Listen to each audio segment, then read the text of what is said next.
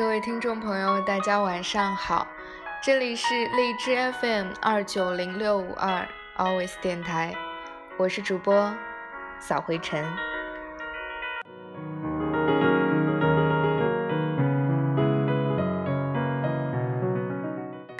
大概有一年多没有录节目了，那今天心血来潮录一期呢，就是纯粹为了祝贺朱扁生日快乐。在这一个本应该普天同庆、幸福快乐的日子里呢，朱扁因为过于激动，短款一百二十元钱，让我们在这里默默的祝福他，找回这一百二十块钱。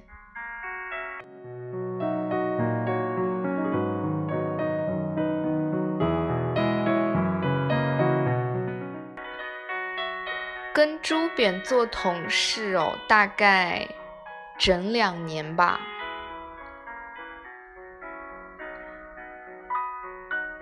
在一起的时候老是吵吵吵吵吵，一刻都不得安宁。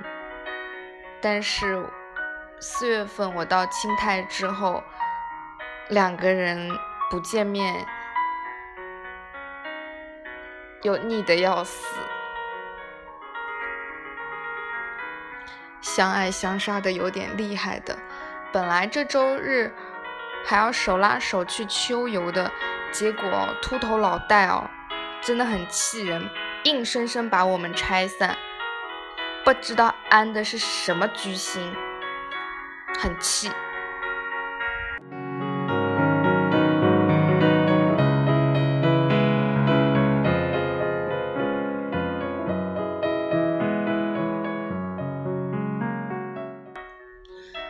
那我知道朱扁很喜欢那种甜蜜蜜的故事，那今天就给他念一个甜蜜蜜的故事。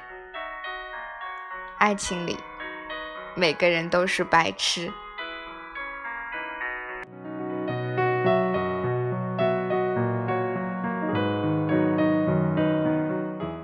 小狮子喜欢森林里的梅花鹿，却不敢告诉他。只有向松鼠吐露心事，教你个方法，你就知道它喜不喜欢你啦。你朝着一棵树吼：“梅花鹿，我喜欢你。”然后去数被你吼下来的叶子，就和数花瓣一样，单数是喜欢你，双数是不喜欢你。小狮子觉得好玩，立即兴奋地照做。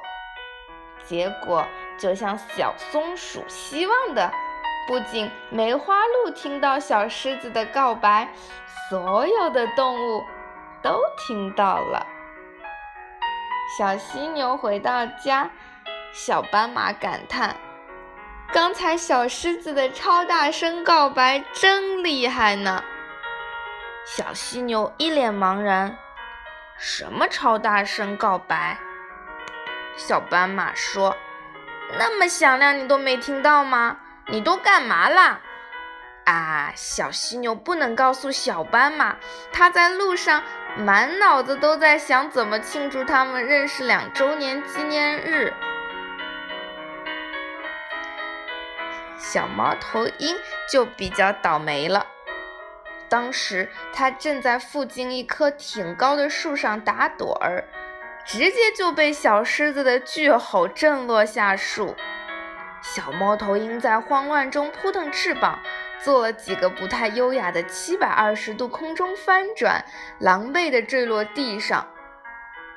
如果他用刚才的动作参加跳水比赛，估计可以激起一朵巨大夺目的水花。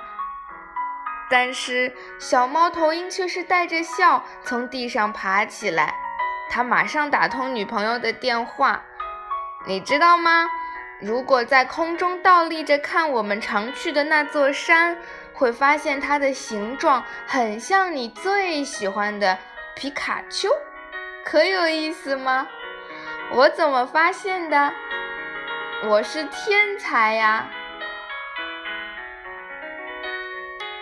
小松鼠开心地去找小刺猬，你听到了吗？小狮子被我设计啦，真好骗！爱情里的人都是白痴。爱情里的人都是白痴。旁边的小鸵鸟看着小松鼠，像个小朋友一样，满脸期待的等小刺猬表扬，等发糖的样子，深以为然。